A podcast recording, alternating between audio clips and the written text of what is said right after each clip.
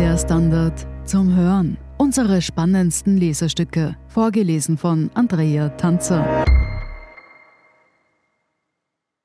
Heute, wenn die Worte fehlen, von Dennis Trubetskoy.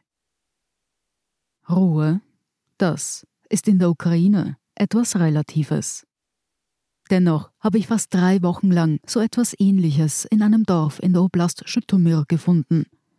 Hier in der Provinz, zwei Autostunden westlich der Hauptstadt Kiew, die ich am dritten Tag der russischen Invasion verlassen musste. Weiter oben im Norden, nahe der Grenze zu Belarus, hat es von Anfang an harte Kämpfe gegeben.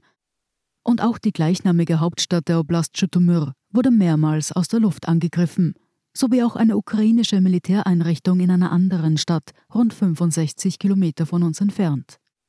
Hier aber war es ruhig, zumindest relativ. Zwar waren immer wieder Flugzeuge und Hubschrauber zu hören, aber wenn ich in der Nacht aus dem Fenster schaute, sah ich in weiter Ferne bloß einen rot leuchtenden Himmel, hörte aber nicht die Explosionen, bekam auch nichts von den Kämpfen mit. Mein Dorf liegt abseits, den Luftalarm für Schüttomyr konnte man eigentlich ignorieren. Sirenen gab es nicht oder vielleicht funktionierten sie bloß nicht. Hauptsache, sie kamen als Nachricht auf dem Handy an. Wir hatten Kiew kaum verlassen und waren noch auf dem Weg in die Provinz. Da mussten wir in unserer Gruppe von Journalisten über die Medienberichte witzeln, denen zufolge die ukrainische Bevölkerung die Straßen in ihrer unmittelbaren Umgebung vorsätzlich zerstören würden, damit für die Russen kein Weiterkommen ist. Der sogenannte Große Bau, das Prestigeprojekt von Präsident Volodymyr Zelensky vor dem Krieg, mag ja zum Ziel gehabt haben, die Qualität der Straßen im ganzen Land zu verbessern. Doch diese Sträßchen hier waren mit Sicherheit nicht vom großen Bauvorhaben betroffen.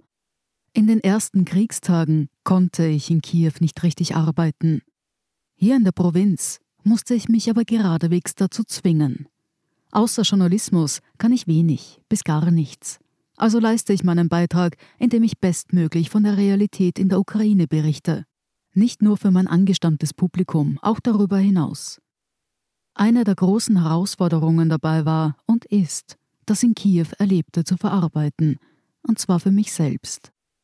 Erst im Nachhinein, nach dem ersten Schock, begriff ich, wie gefährlich einige Situationen eigentlich waren, etwa als ein Kollege und ich gleich am ersten Kriegsmorgen in eine Schießerei gerieten, zufällig, während ich einen Podcast für den Standard aufzeichnete. Hier im Dorf konnte ich vielleicht den Luftalarm ignorieren, doch der Krieg wurde sehr präsent, als die Familie Borodjanka hier ankam. Die Mutter, der Vater und der fünfjährige Sohn mussten vor den Kämpfen in einer Vorstadt von Kiew fliehen. Tagelang versuchte dann Julia, die Großmutter davon zu überzeugen, ebenfalls zu fliehen, anfangs vergeblich.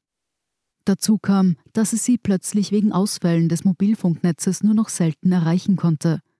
Schließlich, nach anderthalb Wochen im Keller, mit nichts außer altem Brot, konnte die Großmutter doch über einen humanitären Korridor die Stadt verlassen. An diesem ersten gemeinsamen Abend schwieg sie fast nur, deutlich gezeichnet vom Erlebten. Und da waren die Schreckensnachrichten, solche von gezielten Schüssen auf Autos von Zivilisten, solche von Gräueltaten der tschetschenischen Kampfverbände rund um deren Machthaber Ramsan Kadyrov. Ob das alles auch wirklich faktisch stimmt, ich weiß es nicht. Doch selbst wenn nur ein Viertel des Erzählten tatsächlich so passiert ist, ist es viel schlimmer als bloß schlimm. Hier offenbarte sich mir ein weiteres Problem, das mich später in Lviv auch noch beschäftigen sollte, als ich mit mehreren Kollegen sprach, die aus der fast völlig zerstörten Stadt Mariupol flüchten konnten ich hatte plötzlich eine mentale Blockade. Ich konnte und wollte nicht zu viel nachfragen. Eigentlich wollte ich manchmal überhaupt keine Fragen mehr stellen, denn eigentlich wusste ich ohnehin, wie es ihnen geht. Trotz meiner im Vergleich zu ihnen doch ziemlich privilegierten Position, hier im Hinterland des Krieges. Mitte März feierte ich im Dorf meinen 29. Geburtstag. 2014 war ich zu Hause in Sevastopol, unmittelbar vor dem sogenannten Referendum, das die Annexion der Krim durch Russland einzementierte. Und 2020 kam zwei Tage später ein landesweiter Corona-Lockdown. Doch an diesen Geburtstag des Jahres 2022, der den Umständen entsprechend mit einer selbstgemachten Pizza sogar recht nett wurde, kamen sie alle nicht heran. Vor einer Woche dann, am Freitag, wurde ich von einer Kollegin aus Odessa abgeholt. Wir fuhren weiter nach Lviv, Ich hatte Sorge vor einem kompletten Zusammenbruch der Telekommunikation hier in der Provinz. Kaum in Lviv angekommen, war es vorbei mit der Ruhe für meine Kollegen. Drei Tage lang hatte es kaum Luftalarm gegeben, drei Nächte lang hatten sie ruhig schlafen können, bis ich ankam. Oder besser, bis es auch hier in der Nähe des Flughafens einen Luftangriff gab. Und einen weiteren auf eine militärische Ausbildungseinrichtung nahe der polnischen Grenze. Du bist schuld, scherzte ein Journalist. Du bist angekommen und jetzt geht es los, scherzte am Samstag ein weiterer Kollege, nachdem die Russen ein Treibstofflager und eine Kaserne mit Raketen zerbombt hatten. Schwarzer Humor ist in diesen Tagen nicht wegzudenken. Etwa als wir in den Luftschutzkeller liefen. Wir mussten uns gegenseitig beruhigen, damit wir nicht andere Menschen belästigen. Halb so schlimm, wie sich herausstellte. Die Stimmung war meistens ohnehin recht gut. Einmal brachten ein paar Burschen eine Gitarre mit und sangen ukrainische Lieder, und das machten sie gut. Richtig gut. Am Sonntag, nach den Luftangriffen, ging das Leben in Lviv dann fast normal weiter. Doch dieses Gefühl von Normalität ist trügerischer als je zuvor. In einem Moment ist das Wetter noch sonnig und man spaziert zum Supermarkt, doch plötzlich sieht man ein Militärfahrzeug mit der Zahl 200 vorbeifahren, dem Code für den Transport von Gefallenen. Jetzt, in der sechsten Woche des Krieges, habe ich mich mit der Situation abgefunden, mich darauf eingestellt, dass der Krieg noch lange dauern wird, dass ich davon berichten muss. Doch manchmal, nein, zugegebenermaßen sogar sehr oft, sitze ich vor einem leeren Bildschirm, der Cursor blinkt. Und ich weiß einfach nicht, was ich schreiben soll. Hier in Lviv wo Normalität und Krieg Nachbarn sind, wurde dieses Gefühl sogar noch stärker. Die Ukraine hat in diesem Krieg noch einen langen Weg vor sich. Ob im Dorf, in der Provinz Schüttomyr oder in der Metropole Lviv.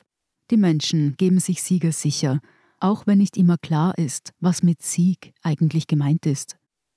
Dass die Ukraine den Krieg aber zumindest nicht verlieren wird, das ist eine objektive, realistische Einschätzung, wie groß der Preis sein wird, den wir zahlen müssen, das ist die Frage, die mir am meisten Sorgen bereitet, wie auch vielen anderen Menschen.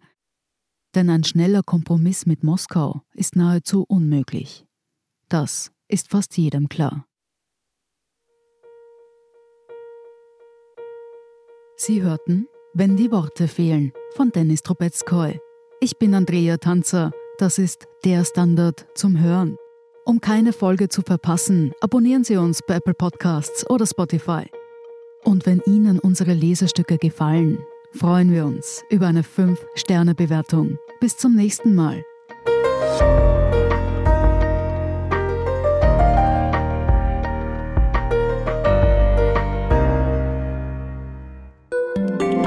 Ein Job mit mehr Verantwortung wäre super.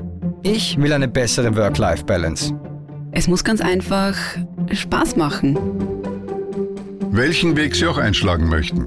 Er beginnt bei den Stellenanzeigen im Standard. Jetzt Jobsuche starten auf Jobs der Standard.at.